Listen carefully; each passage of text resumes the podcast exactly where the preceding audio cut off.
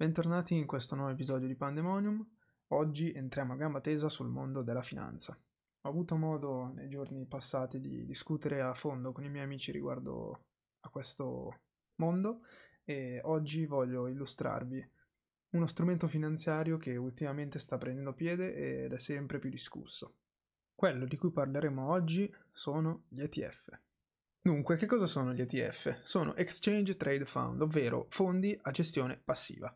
In che cosa consistono nella pratica? Per farvi capire, prendete una scatola, ok? Dentro questa scatola ci sono tanti oggetti. Ogni singolo oggetto rappresenta una quota di un'azienda. Prendiamo ad esempio il Lyxor a gestione globale, ok?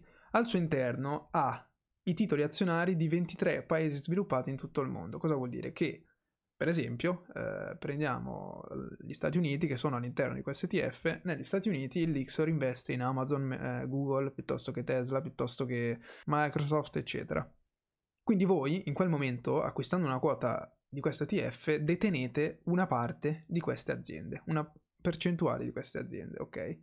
E questo vale in tutti i paesi in cui quell'ETF investe, ok? Quindi essenzialmente l'ETF possiamo definirlo come un paniere di aziende, se vogliamo. Ora, ci sono due tipologie di ETF, gli ETF a distribuzione e gli ETF ad accumulazione. In che cosa differiscono? Allora, gli ETF a distribuzione sono, a mio avviso, ETF ottimi per investire nel breve periodo, ovvero vuoi arrivare a risparmiare 1000 euro per fare una vacanza? Quello che cerchi sono ETF a distribuzione, perché ogni 3-6 mesi oppure ogni anno distribuiscono i dividendi. I dividendi che cosa sono? Sono i profitti che l'ETF ottiene in un determinato periodo, ok? E li distribuisce quindi ai suoi azionisti, se così vogliamo chiamarli.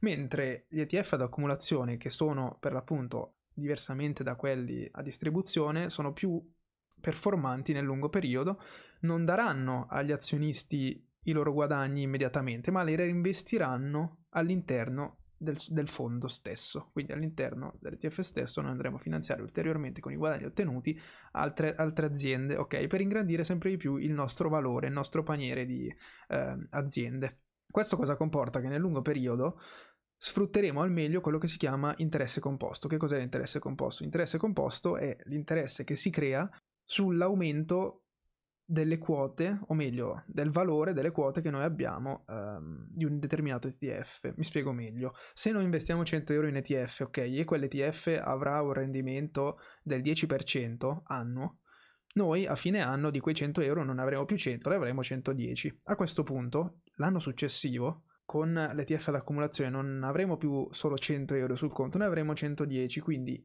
l'anno successivo, se il rendimento sarà ancora il 10%, noi avremo non più un interesse del 10% su 100 euro, ma un interesse del 10% su 110, ok? E così via negli anni successivi.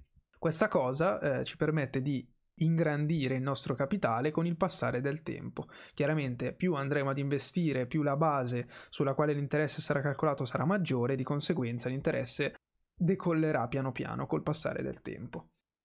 Ora, fatta questa distinzione, passiamo alla selezione degli ETF. La piattaforma che vi consiglio si chiama Just ETF, è una sorta di Wikipedia degli ETF all'interno del quale si può fare di tutto, se ne possono scegliere infiniti a seconda di quello che più stiamo cercando. Se entrate nella pagina abbiamo vari filtri che noi possiamo applicare nella ricerca del nostro ETF, quindi possiamo investire nell'azionario, nell'obbligazionario, nei metalli preziosi, nelle materie prime, nell'immobiliare, nel mercato monetario, eccetera. Per esempio noi decidiamo di investire nell'azionario, no? Nell'azionario noi possiamo scegliere la regione, il paese, il settore, la strategia azionaria e il tema, no? Ad esempio regione, puoi scegliere, poi voglio investire nel mercato globale, ok, poi voglio investire nel mercato emergente, voglio investire in Africa, eccetera, eccetera. Il paese invece, se io voglio investire ad esempio solo in Cina, selezionerò la Cina e vedrò tutti gli ETF che mi compaiono.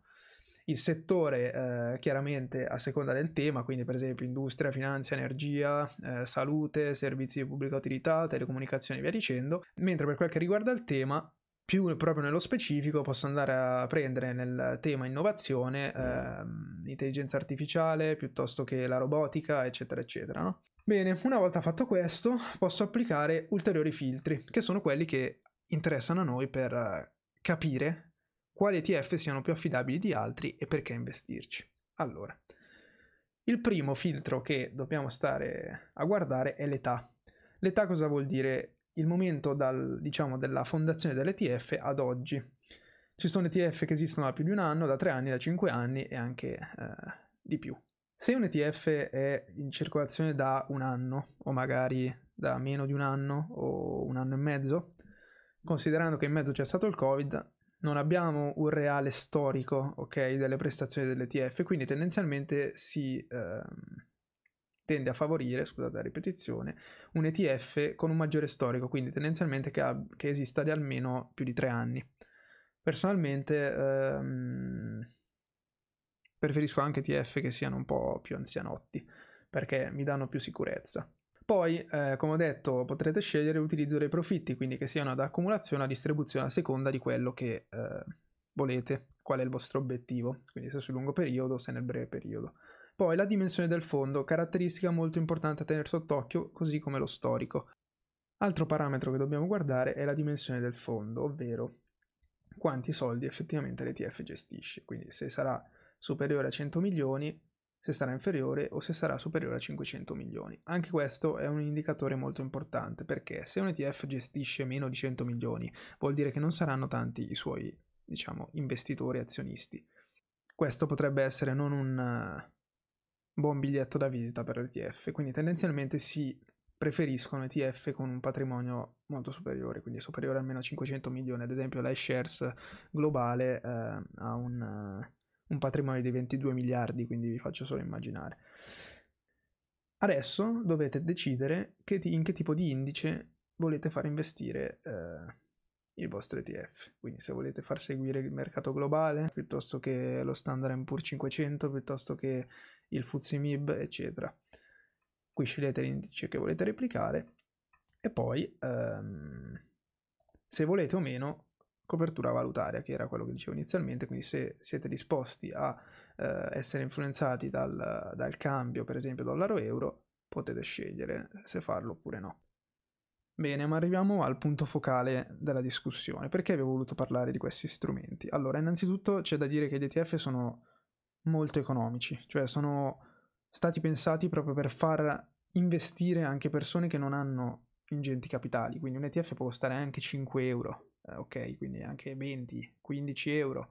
Certo, ovviamente poi ci saranno anche ETF che costeranno di più, ma non è necessario avere tutto quel denaro per investire nei mercati. Io personalmente ho iniziato ad investire in ETF per 2 ragioni. La prima, ovvero quella che ho dei risparmi, ma li ho sul conto corrente e anno dopo anno questi risparmi subiscono il fenomeno dell'inflazione, quindi banalmente io non lo so, adesso non dirò un valore reale, però mettiamo che su 1000 euro ho una svalutazione dell'1% anno, ok? Quindi ogni anno io perdo una percentuale di quel denaro, quindi perché dovrei lasciarlo lì a marcire e addirittura a fargli perdere valore? Avrebbe più senso investirlo in un piano d'accumulo creato attraverso degli ETF che, con un rendimento annuale e un crescente tasso di interesse dovuto appunto all'interesse composto, facciano avere effettivamente una rendita a quei soldi che sono lì fermi. Tanto usarli per non usarli, è meglio usarli e ottenere un minimo di rendimento che non usarli e fargli perdere valore. Mentre una seconda ragione è quella che molto spesso mi capita di voler risparmiare del denaro, ma arriva un momento in cui inevitabilmente prelevo i soldi che ho risparmiato fino a quel momento per consumarli per qualche sfizio, piuttosto che qualcosa che non era programmato, ok? Quindi vorrei far fronte a questo problema e per farlo non vedo perché non investire in ETF, visto che così sono obbligato a lasciare lì i soldi per un lungo periodo, magari aggiungerne di altri di tanto in tanto e per l'appunto ottenere una rendita che faranno aumentare quei soldi. Certo, chiaramente c'è la possibilità anche di perdere un pochino di denaro, ma sul lungo periodo è statisticamente provato che i profitti saranno maggiori delle perdite. Quindi, detto questo, io vi consiglio di investire in ETF perché sono molto affidabili, sono semplici, se imparate anche a studiarli nel modo corretto vi renderete conto che sono una materia veramente interessante. Magari inizierete ad approcciarvi al mondo della finanza con un occhio diverso, meno diffidente, soprattutto perché in Italia, lo sappiamo, siamo tutti diffidenti dal mondo finanziario, finché, a meno che non siamo appunto parte del settore o comunque non lo conosciamo a fondo, non ci fidiamo mai ad affidare i nostri soldi ad altri. Quindi io vi consiglio anche di iniziare magari anche con pochi soldi e vedere come va. Se poi il progetto vi convince, allora potrete iniziare effettivamente a magari creare il vostro piano d'accumulo. Io per ora vi saluto e ci vediamo, o meglio, ci sentiamo al prossimo episodio.